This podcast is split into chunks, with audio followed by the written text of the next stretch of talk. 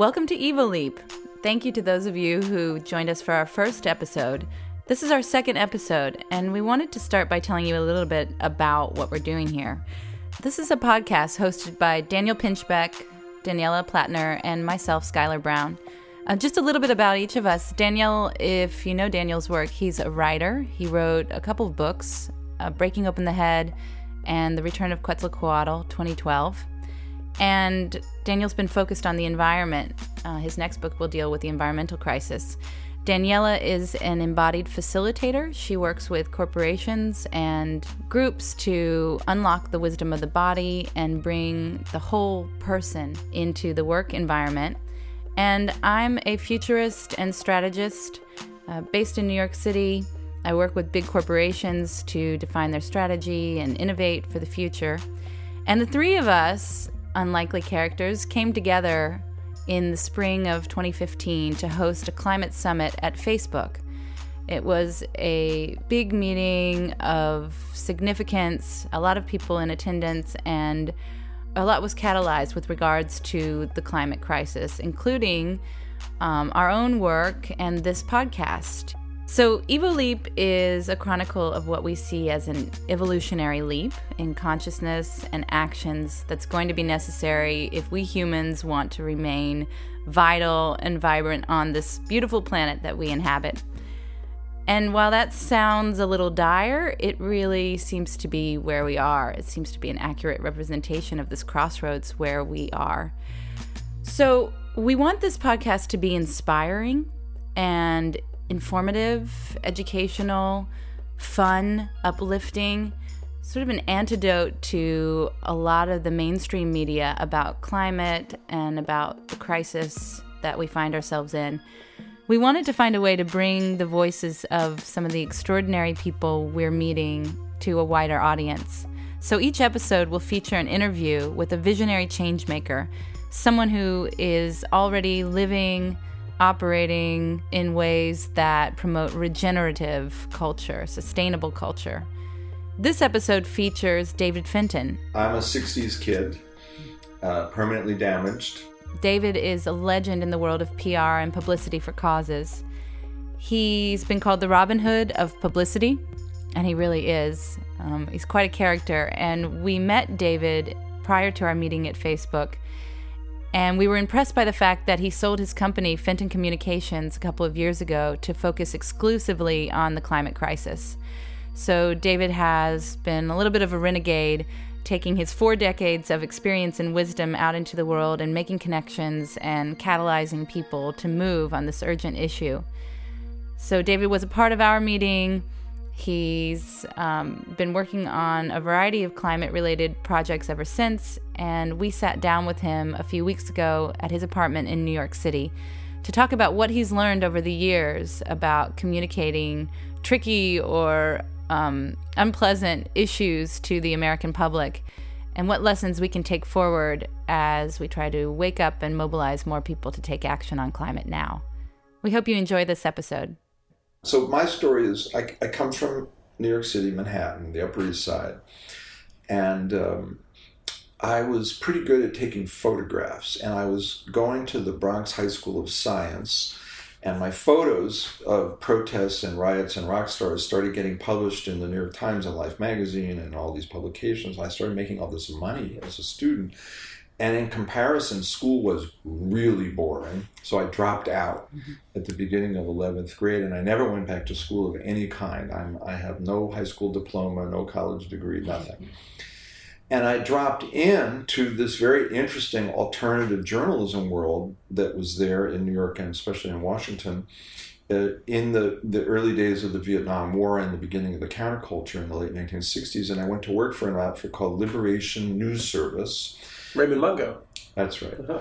Which was the kind of the AP Reuters of the hippie underground countercultural anti-war press around the country. There were mm-hmm. hundreds of these newspapers. And we serviced them with a mailing of news and photographs twice a week. And in that role, my job was to travel the country if there was going to be a riot and photograph it. So I had to not only take my cameras, but I would have a helmet and a gas mask and my lawyer's phone number written on my wrist. And this was, I saw a lot of violence and a lot of amazing creativity and a lot of great music. And I got paid $25 a week to photograph it. Mm. and of course, my parents were kind of freaked out that I dropped out of school. But once my photos started appearing in the New York Times with my name on it, they were okay. so I come out of that and I got my political education in that world. Liberation News Service was a chapter of Students for Democratic Society, SDS and I would go to the conventions and meet all the activists, and it really was world opening to me. And it was at a time when our generation was beginning to discover, really, for the I think the first time, that you know the entire political leadership of the country were a bunch of liars, uh, and that you know almost nothing they said was true. And this was really a break from the very patriotic uh, post-war period.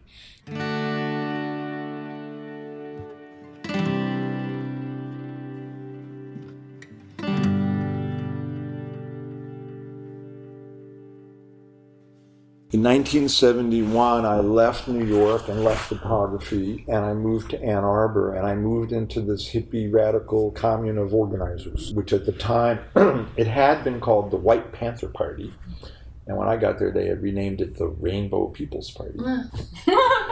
and was we, there an ideological shift that went around went along with that name change? Uh, no, but you know, it was a kind of weird amalgam of. Um, hippie organizing, free concerts in the park, a little bit of Marxism, a little bit of everything, psychedelics. You know, we were deeply involved in the legalized marijuana movement. Um, in fact, we started a third political party in Ann Arbor called the Human Rights Party when they lowered the voting age to 18. And we took over the city government. And our first act was to make the sale and possession of cannabis a $5 parking ticket. and that law is still on the books, including for sale, only now it's 10 bucks.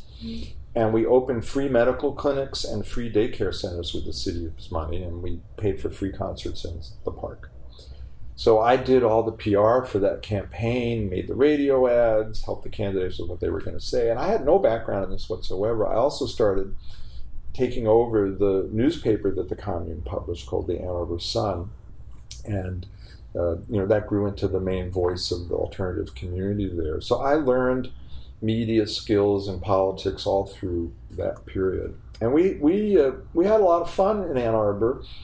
Uh, we put the first statewide initiative on the ballot of any state in America to legalize marijuana. We got it on the ballot and lost badly. Um, at one point, we held a contest uh, to boost circulation of our newspaper, and the grand prize was a pound of Colombian pot. And we actually gave the prize away in front of, we picked the winner in front of the Ann Arbor Police Station. The winner was drawn by our local Democratic County Commissioner. And she drew it out and she said, And the winner is, I can't tell you. And uh, so we had a lot of fun. We did a lot of crazy things. Uh, it was a very instructive, amazing, interesting time. And then after being in Ann Arbor for about five, six years, I moved back to New York. And I got hired at Rolling Stone magazine and became the director of public relations there. And that's when I started working with the media here. And it was a, a really great time at Rolling Stone. There was a lot of investigative news stories, and Hunter S. Thompson mm-hmm. was writing, and we broke a bunch of stories about how Israel got its nuclear bombs and the CIA's penetration of the American media. The first time I ever publicized a news story to the New York Times. I went into their office. I met with the national editor. I said, Rolling Stone is going to publish a story in two days that says that the CIA had agents on your payroll posing as reporters, including your top foreign affairs columnists. And they had to publish the story. It made me kind of nervous, but so you know that's what I come from.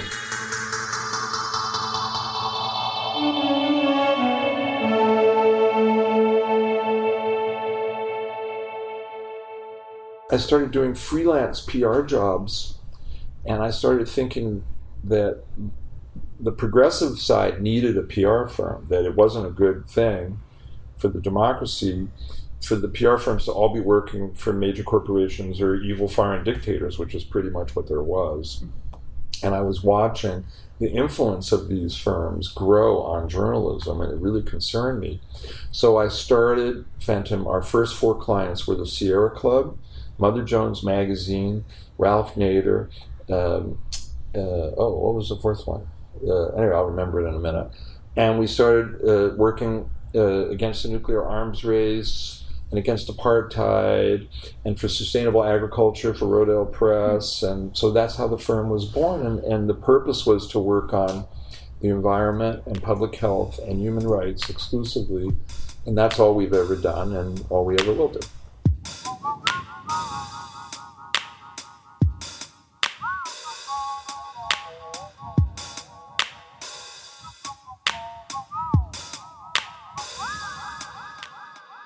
For a while it was a combination of like social and political and ecological issues, and, and now you've sort of shifted your focus to just really the ecological focus. No? Yeah, I don't call it ecological. Yeah. You know, it, it, it, everything's connected, and you know the the climate issue is an economic issue. It's a security issue. It's a cultural issue. It's kind of everything, mm-hmm. um, and and and we have to change all those things to solve it. So, uh, you know, if you, I tell people, don't spend time with climate scientists. It will ruin your day. It might ruin your life. It, you know, as you learn what is coming, all of which is completely unnecessary, it's so scary that it's kind of hard to think about much else. And you know, what I came to understand was that if we don't solve this issue soon, we won't get to solve any of the other things that we care about. Well, there'll be enough. Everything will backslide. I mean, I mean, every bit of progress will kind of dissolve. Really, in a way. You know, when you're abandoning all the coastal cities of the world, it's like other things become a priority. Uh, you know, than peace and human rights. Believe me.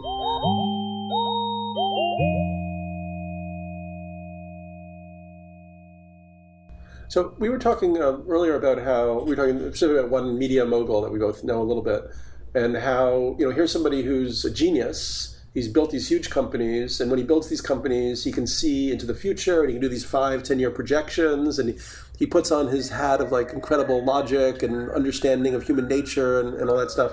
Then when we try to try to speak to him about the ecological situation or the immediate future that's being predict, predicted he's not interested. There, there, there's no resonance there. And, and, and that must be something that's happening a, a lot in the, in the, in the, in the, you know there's a ruling elite to a certain extent people who've you know amassed wealth and power and there's this huge traumatic thing that, that's happening to the planet like and i liked your point which is that i mean i'm always baffled because i'm like you know maybe like overly um, i have an overly strong faith in logic or something. But maybe you can ex- explain what you, what you were saying before. Well first of all the first rule of human beings is logic does not apply.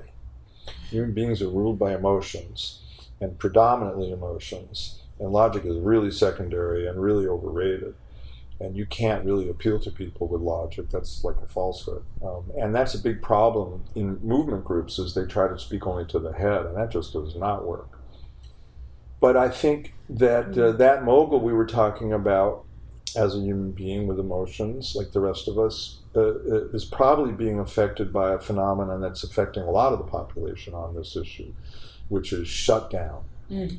You know, climate change is really a tough issue for people because um, it's overwhelming.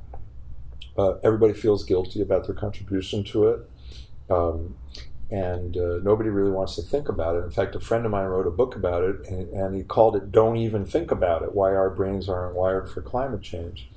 You know, this is something that you cannot see, you cannot taste, you cannot really smell.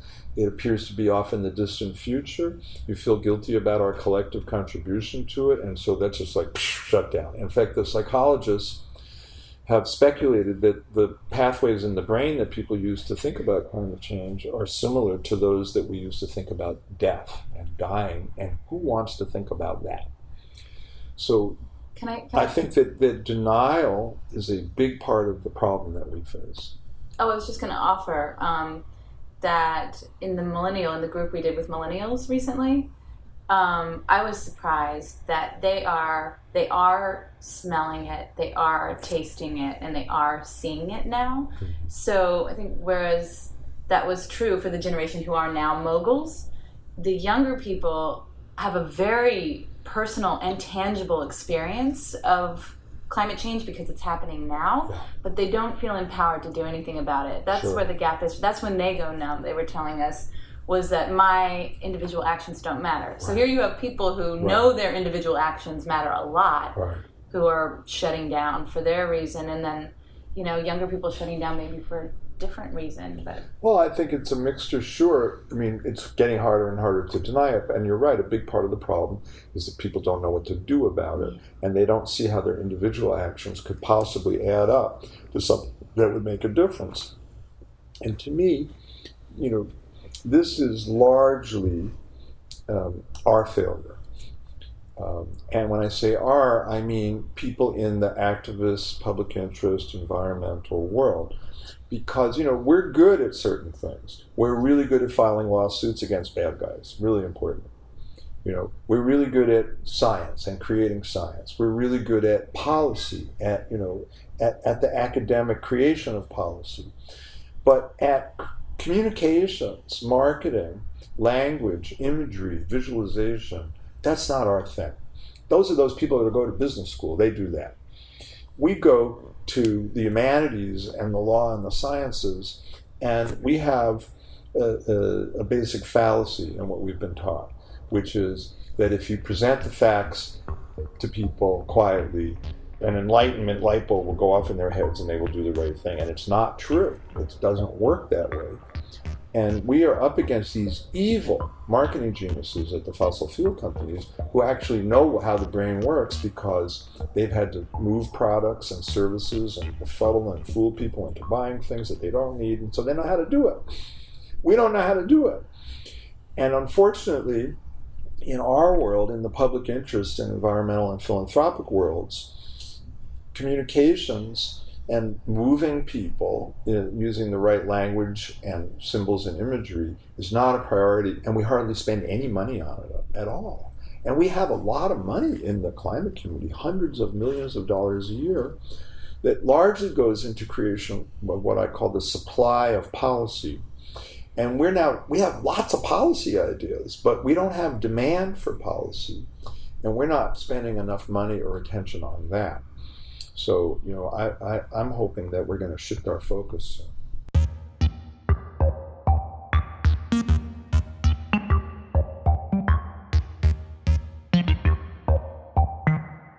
Just curious, uh, Daniela, because we were talking about, I remember like a few, because I, I always hammer on these facts, which seem to me like really ultimately if you get them you're like oh i get them and i've been hammering on them for a while and you've been hanging out with me. And at one point i re- repeated again the fact about 150 to 200 species going extinct today and you were like oh well wait a second. And it was like it finally hooked something and, and resonated with you in a different way. Mm-hmm. do you think that's just a factor of repeat exposure or, or what do you think it is that, that takes us to have a realization of something? The conditions were um, the conditions are always important. I was in a state of perhaps in that moment being more open to hearing that fact, just like the numbness that comes up or the sense of overwhelm as a millennial, as someone who's constantly bombarded with a lot of things that are going wrong in the world, mm. and also a lot of inspiration, like having grown up with parents who come from the hippie era mm-hmm. and then all their friends who turned into socially responsible business leaders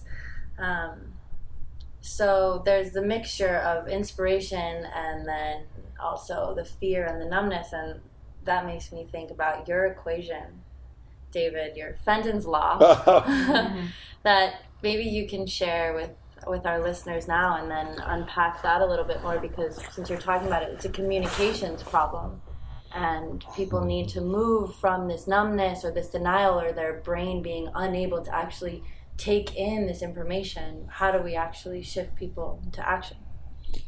So, so that's right. And on species, for example, we were once hired by a big foundation to figure out how to get people to care about overfishing.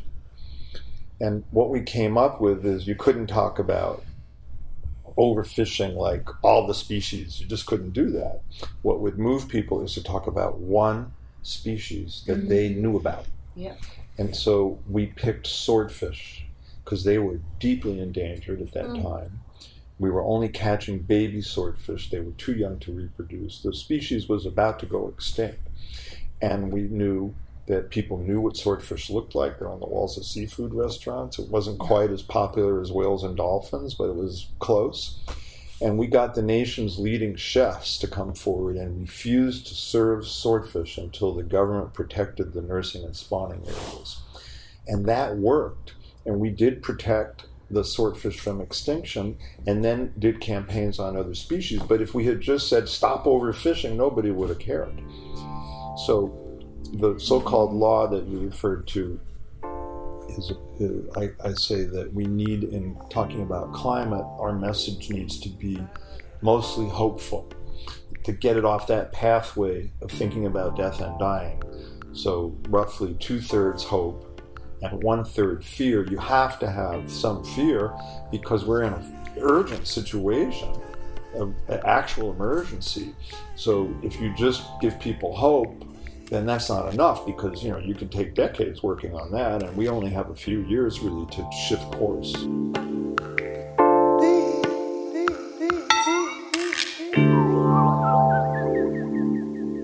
I was also curious, uh, Skylar, you've worked with a lot of big corporations. I, I guess I met with somebody yesterday, Dylan, who was part of our climate change mm-hmm. thing, and he was talking about um, maybe he's trying to working a little bit with what, what's one of the biggest investment, is it BlackRock or something like mm-hmm. that, and um, you know that you know trying to understand like from the people who run these big funds like why they can't connect to this either because they're also seeing all these projections and so on. I was just curious from your experience with working with corporations, whether it's Toyota or um, you know Citibank or all these different ones you've worked with, you know where, where do you see the biggest uh, disconnect? Like what, what, what would it take? Are they just each one is in their own kind of cultic uh, uh, view where they're interested in their own personal benefit than the success of the entity uh, overall. Therefore, they can't step out to see a larger picture. Yeah, you just. I think you just sort of answered the question. I mean, the culture. You know, within within any successful corporation, you have a strong culture, and it comes from leadership. And um, I mean, I was telling you about being at the headquarters of one big corporation one morning for their daily or their weekly marketing meeting and they call each other a family and they were really promoting and you know applauding each other for personal um, you know running a marathon or somebody's son you know making this achievement or and and uh, and there was a lot of gift giving. There was a lot of gamification. There were challenges. Like i think you know and they actually worked in cubicles. And you know you could just see that there was um, there was like constructed this group identity for them and the success of the group i mean it was sweet. It wasn't you know maniacal or anything but there was a very strong group identity that had to do with the safety the security the stability of the group and that hinged on the financial success of the organization. So all tied to sales and um, and everybody you know really seeking happiness right you know, personal happiness personal happiness right. happiness yeah but everybody's happiness is equally threatened now by the situation and yeah. somehow we can't all of our coping mechanisms and psychological programming is not allowing us to um, to really move fast enough you know? but you know the, the information that we know about what we face most people don't not only do, it, it, it, and, and it's largely because uh, we have not ensured that it has reached them in a way that they can grasp, in a compelling way, in a repetitive way, and in a way guaranteed to reach them.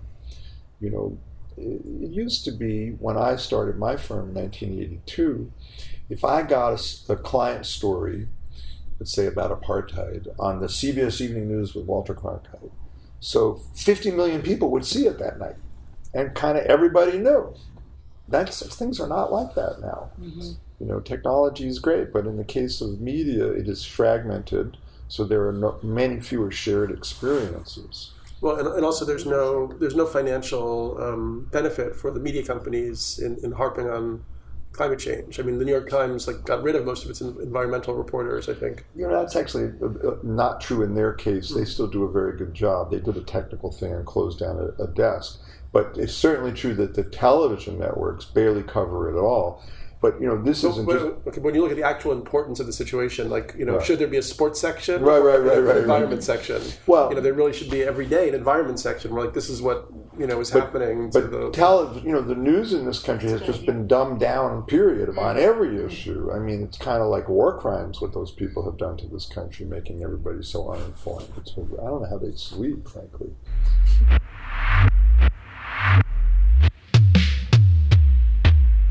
This environment is challenging, but we can work with it. But but we're not. We're just not doing it sufficiently. We're really not. And even the stories of, of solutions, and there's so many now, people barely know. You know, you can go put solar on your roof, no money down, lower your utility bill No, I- I 20 year price guarantee. Like most people don't know that even now. I saw you at that hundred percent solutions thing that was right in my neighborhood in the little park in West Right, right, Village. right, right. They put up this beautiful, um, you know, kind of mural uh, about the idea of 100% renewable, but I don't see anybody in my neighborhood industriously getting up there, like installing solar panels and rainwater harvesters. No, or like take the you know Baltimore where the riots just happened. So we should be putting every single one of those young people to work, insulating all their buildings, changing all their windows, painting all their roofs white to reflect the solar heat, putting solar panels on their roof, and every single thing one of those things would pay for itself if it was financed properly. It all would result in everything being cheaper. It would create all this employment and sense of purpose in that community. I mean, we're idiots not doing stuff like that. But you know, in the culture corporations, on the one hand, it's in the fossil fuel companies, it's their fault. They are locked into old paradigms. They are greedy as can be, and uh, you know they, they're, they're stupid. Really, I mean, they are spending. The publicly traded fossil fuel companies right now are spending six hundred and fifty billion dollars a year on capital expenditures for new exploration to find new reserves of fossil fuels when they can't burn 80% of the reserves that they have now if we're going to survive. So you have to ask yourself, what? Why would they do that? And then, how much do most world studies say it would cost to transform the entire energy system of the world over 25 years to be 100% clean and low carbon? And the answer is about $700 billion a year. So the oil companies are wasting all this money, investor and shareholder money, on doom instead of being smart and helping to own some of the clean energy of this future. So you, again, you have to say, wow, how could they be so dumb? So it's not just their fault. There's a systemic problem. And in this case, the equity stock valuations of the oil companies, for example, are determined largely by not only the size of their oil reserves, but the rate at which they replenish them.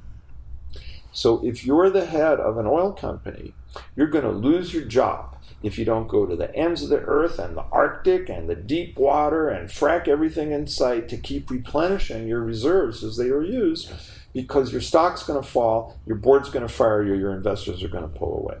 Now, this is madness. So, who is determining that method of equity valuation? Well, it's J.P. Morgan and Goldman Sachs and Morgan Stanley and Moody's and Standard and Poor's and you know all these people who are engaged in a collective idiot act of suicide. It's like mutual suicide. So, you know, you can't just blame the heads of those companies. We have to go in and expose the madness of this, including to the people perpetuating it, and they don't even know. Imagine. They don't even know it in what sense. The people that are perpetuating that system of forcing the oil companies to keep looking for more stuff rather than creating a clean energy system really have not come to terms with what they are doing and how dumb it is. It's dumb. You know, and what just happened to the coal industry?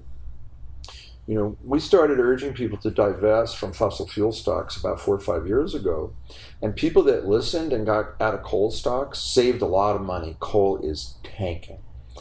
Oil is next. You know, the price of oil is way down. The companies are struggling. It ain't coming back. What? What? What? What? What? What? What? Wow! Wow! Wow! Wow! Wow! Wow! Wow! What? What? What? What? What? What? What? Wow! Wow! Wow! Wow!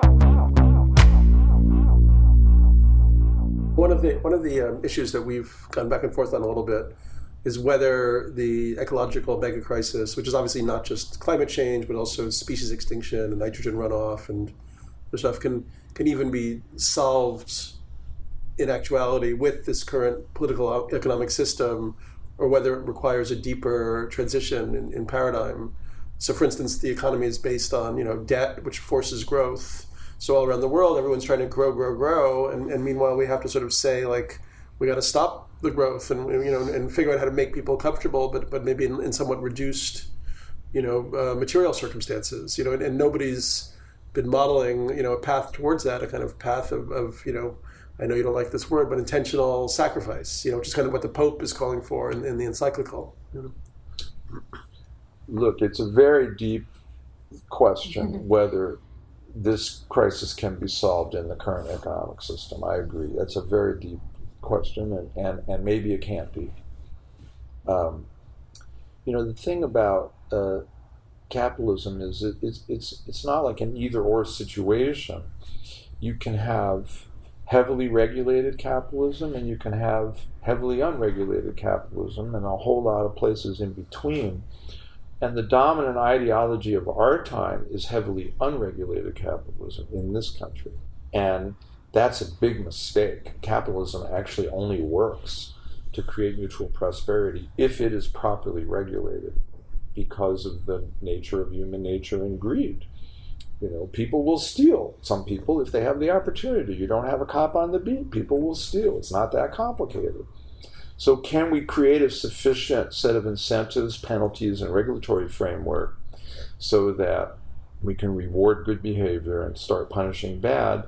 I still think we might be able to. Okay, so even I'm the- not sure. Yeah, yeah, but I mean, I'm I mean, really not sure. I mean, so you know, projections are that we need to try to keep the you know atmosphere from going two degrees warmer than pre-industrial levels. yeah, it's and that- actually that's too much. We've discovered that's too much, and uh, we're about 1.1 or 1.2 degrees Celsius higher than pre-industrial levels now. uh, three quarters of a degree. that's it. Yeah, Okay. right now. It's And that's already leading. It's a lot. It's already leading to incredible effects, like what's happening in California and wildfires, which are feeding more. all the ice in the world is melting. all the ice in the world is melting. When James Hansen now predicts 10 feet sea level rise in the next 50 years.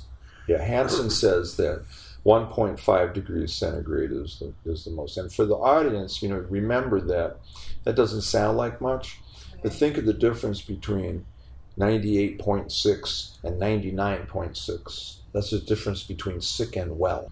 It kind of goes like that. And is that those uh, sea levels rising in New York City too? Oh What yes, the predictions New York around City, that. uh, the whole- especially globally- globally. the eastern seaboard of the United States, because ocean currents are constructed in certain ways that sea level is happening more here than the rest of the world.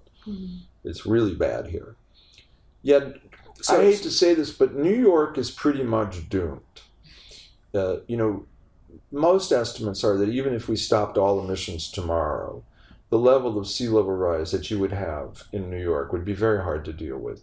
You know, because you don't just have to cover for 10 feet of sea level rise or whatever it's going to be, you have to cover for the storm surge that is on top of that. In Hurricane Sandy, we had a 14 foot storm surge over Manhattan. Cars were swept away, you know, in the West Village into the Hudson River. So uh, I think that uh, uh, the coastal cities of the United States and other places in the world are in big trouble already. But if we hurry up, we can avoid the worst of it.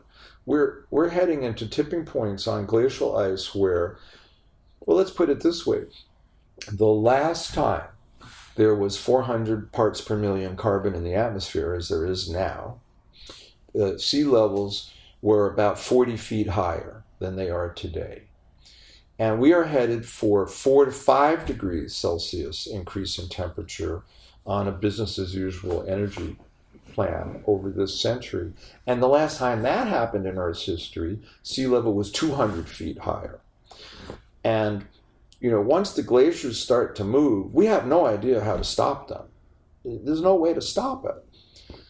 So, in, in the periods of Earth's history where carbon dioxide levels rose naturally from tectonic plate Now, activity. now you shifted me back to Plan C, which is let's have a wild, orgiastic, decadent end time party. well, this is why we it. have to act. Is it plan? I thought that was Plan D. you know, in the past, in Earth's history, when this happened, and it has happened mm. before, it happened slowly. No, that's not true. Permian mass extinction, I think, was a century. The extinction was fast, Yeah. but the rise of carbon dioxide levels generally was slow. It's, we're now jamming it so fast, no one can predict how fast these effects will happen. So this is madness. But you know, it'd be one thing if there was nothing to be done about it, and we all just kind of had to party and say, "Hey, you know, there's just no way to have light bulbs and heat and transportation without doing this to I- I- I- yeah. But it's not true. We can do all this stuff.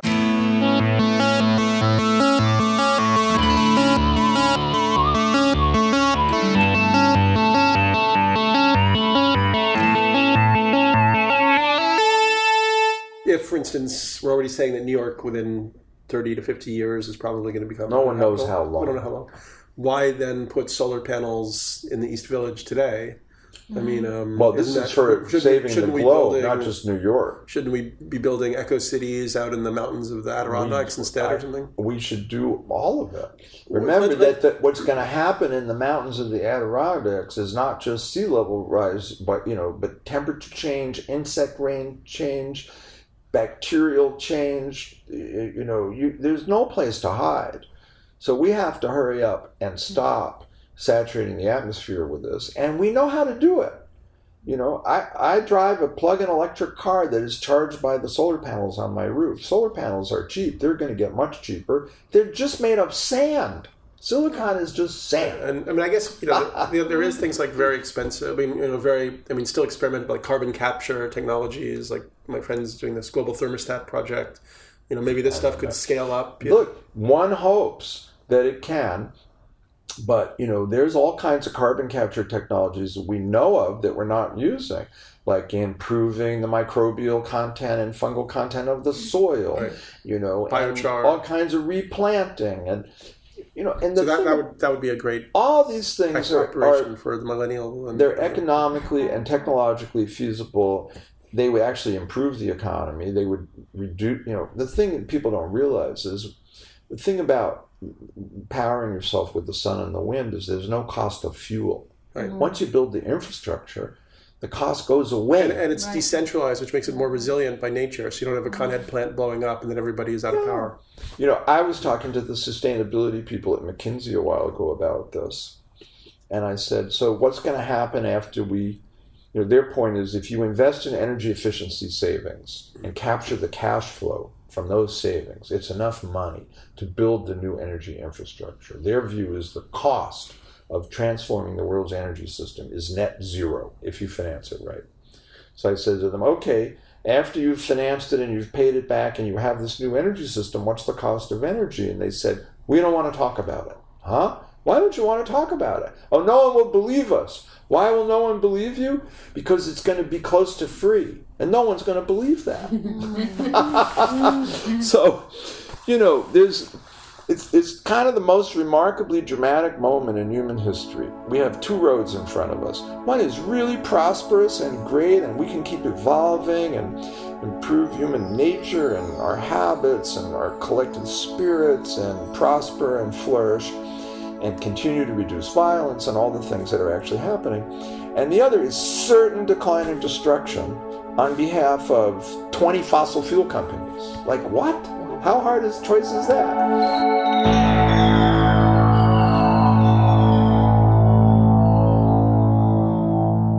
So do you ever do your like your radical roots ever get triggered? You know, working as you do now. Now you're a respectable. I'm, I'm gentleman. still radical. Who I else do mean, you know that talks like this? Uh, yeah, I, I just wonder. You know, Me, well- actually. there you go. That's right. I'm radical. I don't agree with Daniel that we necessarily have to have so much sacrifice. We do have to have some. But we can power cars and planes with the right stuff. We can But I have mean, non-toxic what- what- materials. what Hold on, Daniel. We can recycle industrial materials so that they're in a virtuous, you know, complete uh, cradle to cradle cycle. I really do believe we can redesign the whole system. I'm an optimist. I, I'm, I'm an optimist too, but I mean, I think it requires a certain stoppage, right? Like we at the moment we have a lot of inessential industries, like all the plastic toys and, Yes, and stuff that people are buying, you know, and everything is designed for planned obsolescence. Like my 100 sneaker, my sneakers, right. you know, the rubber wears out on our shoes after two Exactly. months. That's not you know. cradle to cradle. That's cradle to grave. That's bad. right. So it would probably take a, a time of sorting out. It would. It would be hard. but it would also unleash so much innovation and so much enterprise. But, but doesn't that also, once again, going back to requiring like almost like a different political economic model? Like I was mentioning this commons transition and this idea that you know the, the economic model forces debt, competition, yes. and planned obsolescence. the economic model has to transform, and the political model certainly because we're living in a time of fantastic corruption in this country. And you know, you, you have got to stop allowing. The New York Times reported two weeks ago that 150 families in America provided 50% of the campaign contributions. Right. So that's called feudalism. Mm-hmm. That's the baronial system that this country was founded to get away from. We have come back to it. And that has to be smashed. And again, it can be. Everybody hates this system. Everybody know it's slimy and corrupt. People need to come forward with a simple, clear solution for it. You know, I know that um, uh, Larry Lessig, the Harvard professor, just announced this week he's going to run for president on this issue alone, mm-hmm. as what he calls a referendum president, to clean up the corrupt uh, uh, electoral system. And I think eventually the public will demand that that be done. You know, in history, you go through periods of despair and cynicism, but you also, like we did in the 60s, go through periods of great optimism and possibility. I'm sure it'll come back, come back, come back, come back, come back. I'm sure it'll come back. I'm sure it'll come back. I'm sure it'll come back. Are there any lessons we can specifically extract from the hippie movement that now applied applied to today? You said you talked about some of the differences. I'm curious what we can learn from your efforts because now like you were going against your parents' generation and now as a millennial, my parents' generation, you guys are the hippies, so we're extra, we're extra supported. But what can we learn from you? The great success of what started in the '60s you can see in one part of the current equation. So, where did we make progress? Women's rights, gay rights, civil rights. We have a black president. We are starting to reform the criminal justice system. Personal freedom. We're on our way to decriminalizing drugs finally. So, those are massive accomplishments. On the other hand, where did we fail? The democracy is more corrupt than ever. The corporations and the wealthy control more than ever. When it comes to what Tom Hayden used to say was economic democracy and the campaign for economic democracy, when it comes to power, we failed. We have failed. It's worse than ever.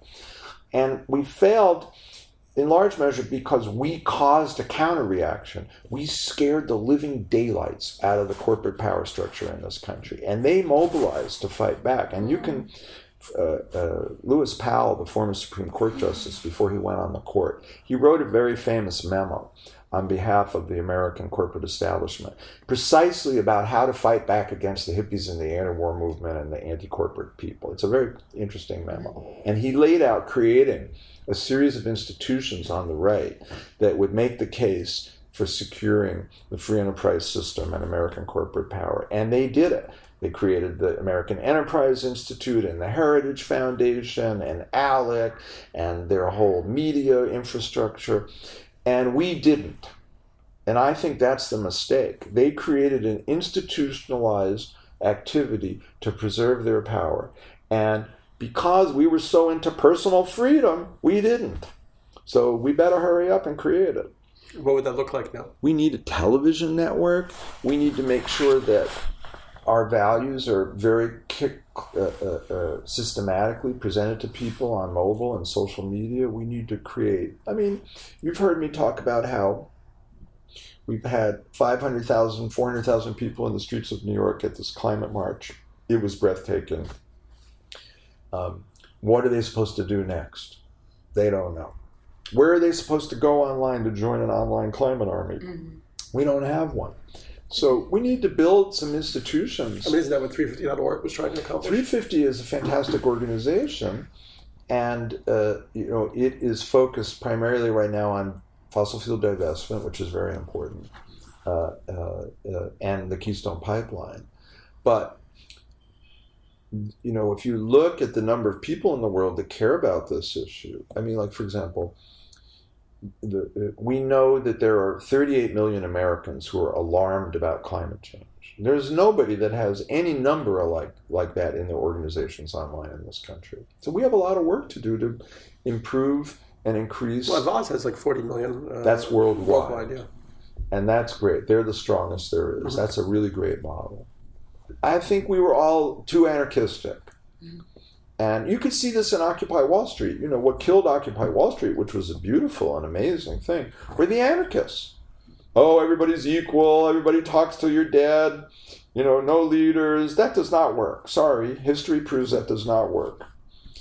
And um, so, so I think we, that was our how, mistake. How do we create a different uh, template? Like, how do we create a, a, mel- a melding of the, you know, the good parts of that, that anarchist uh, desire for equality and, and giving everybody a participatory well, stake. It's like everything else. It's all in the balance between these things. You have to have grassroots power. You have to have leadership. But there needs to be kind of a, it's like a system. You design. Gotta combine it's like, it's like it. a design design challenge in a way. That's exactly what it is. That's well put. Mm. It is a design challenge, and we're not focused on designing it. You know, everybody's off doing their own thing. That's what the hippies were.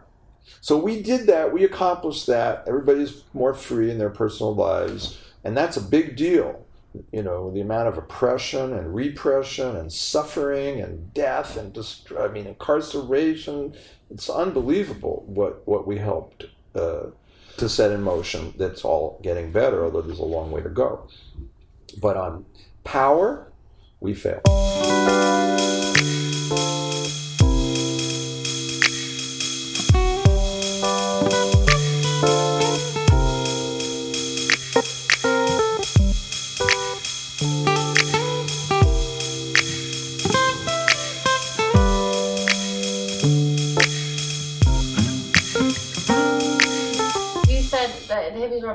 Personal freedom, which is mirrored in different psychological principles of the time, right? Like Gestalt therapy and finding your personal freedom, and then and all that stuff, right, and integrating that into marketing. Right. Um, and then before that, Freud and the focus group model, and like you referenced this uh, experience with um, around for example, it reminded me of Edward Bernays and him getting women to first start smoking right. and hiring the socialites well, at the know time about that, to yeah. smoke at the at the Edward Bernays, feminist the, the founder march. of public relations. Yeah, Freud's nephew. Doctor Evil. and so, if the hippie generation was about personal freedom, what, and if you were to just capture it in a nutshell, what what are we or what should we be about now? You know institutionalized structures that ensure freedom and survival that deal with power again we have this very prosperous road in front of us mm-hmm. and blocking us and taking us down this road of certain decline suffering and death really and basically the likely end of human civilization certainly organized civilization try maintaining your civilization when you're abandoning all the coastal cities of the world and dealing with massive international refugee crises and you know, all your capital is being spent on seawalls and, you know, survival and war. Oh my goodness. What, a, you know, you know, there's, there's, a reason that all the movies of today are about the apocalypse. Mm-hmm. This is the subconscious of today. Mm-hmm. Agreed. So, you know, we have to deal with the power these people have, and we have to take it away from them, basically. Mm-hmm. And, you know, it's interesting. Chris Hayes, the MSNBC commentator, wrote an essay in The Nation a while ago, and he said, So we're asking the fossil fuel companies to walk away from $10 trillion. Has that ever happened in the history of the world? That's the stranded assets that they have to leave. Right. $10 trillion. They cannot burn. Sorry. And he said, You know, the only example he could come up with where it's happened before was slavery. And he computed the net present value of the American slaves at the time, and it's about $10 trillion. And unfortunately, though the analogy doesn't quite hold because we had to fight the longest and bloodiest war in mm. U.S. history to, to force them to give up those assets. Mm. So Chris says, is there any reason to be optimistic? So he could find one reason, which is that slavery was not a capital intensive industry. It didn't cost anything. You didn't feed slaves anything. You didn't educate them. The housing was horrible. There were hardly any. It didn't cost anything once you bought them. Now, fossil fuel exploration, on the other hand, is now the most capital intensive industry in the history of the world, as they go to ever greater depths and remote locations and all this. And so, eventually, Chris says, perhaps the financial industry will figure out that all this is a giant waste of their money as well as causing worldwide and planetary destruction. And if they withdraw the money for that exploration and shift it to a rational energy system, we might actually make it. So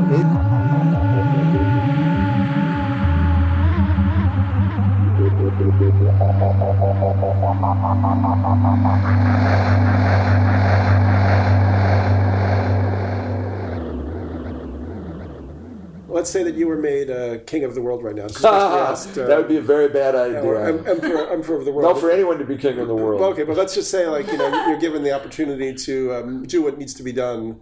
You know, what do you do starting tomorrow? If it was me, well, I think the United States is the primary problem you know, we can't get 51 U.S. senators to vote for a non-binding resolution simply admitting that humans are changing the climate. So I would do massive education here. I would uh, absolutely fund campaigns only with citizen dollars uh, reimbursed by the government, uh, you know, voucher system. Um, I would reintroduce laws that Ronald Reagan got rid of, including the Fairness Doctrine and the Equal Time Doctrine, so that the media could be restored to some balance and sanity. Uh, I would massively prop up uh, uh, public television and public broadcasting because there really is a fundamental conflict between private ownership of broadcasting and the incredible subconscious power of television.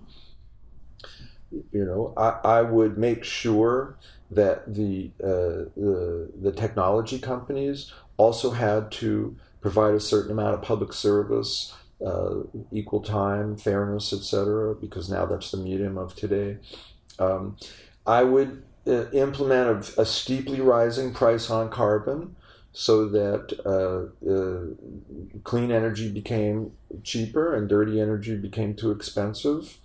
Um, and uh, and I, you know, and I would get the rest of the world to join in because if we put a price on carbon, we can put tariffs on goods that come in from countries that don't have one, and everybody then is going to want to have it rather than give their money to us. Right, so, so those are a few things I would do. Nice one. What about, let's say, um, Zuckerberg, the Facebook uh, guy, said to you, um, David, take over Facebook for a while. You know, you got this. You know, we got to deal with. I wouldn't have the skills for that. take over. Could be king of the world. And at the end of, of our interviews, we like to ask, what are just a couple things that our listener can do? Well, in uh, about 27 states now, you can go online and pick up the phone and get solar on your roof unless you're being blocked by a bunch of trees and pay less money for electricity right now. If you can't do that, you can uh, order in many states through your utility 100% wind or 100% solar power uh, for pretty much the same that you're paying now, tiny bit more. Electric cars are about to become uh, 200 mile range and uh, priced the same as regular cars, so get ready for that. Um, eat local, stop eating so much meat, it'll kill you, and it's bad for the planet too. Uh, there's a few things.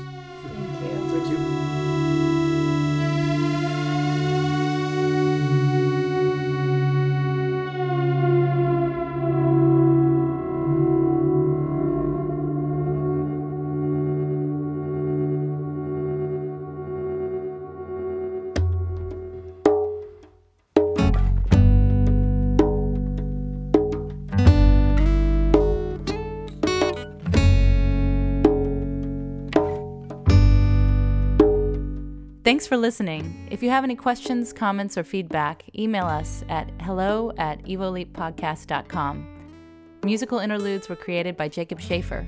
You can find out more at jacobschaefer.com. Thanks to Kate Nicholson for web design, research, and support. And big thanks to Alex Kennedy, our producer, and What? What's the other piece? Editor, I'm your editor. Shit. this is going so well.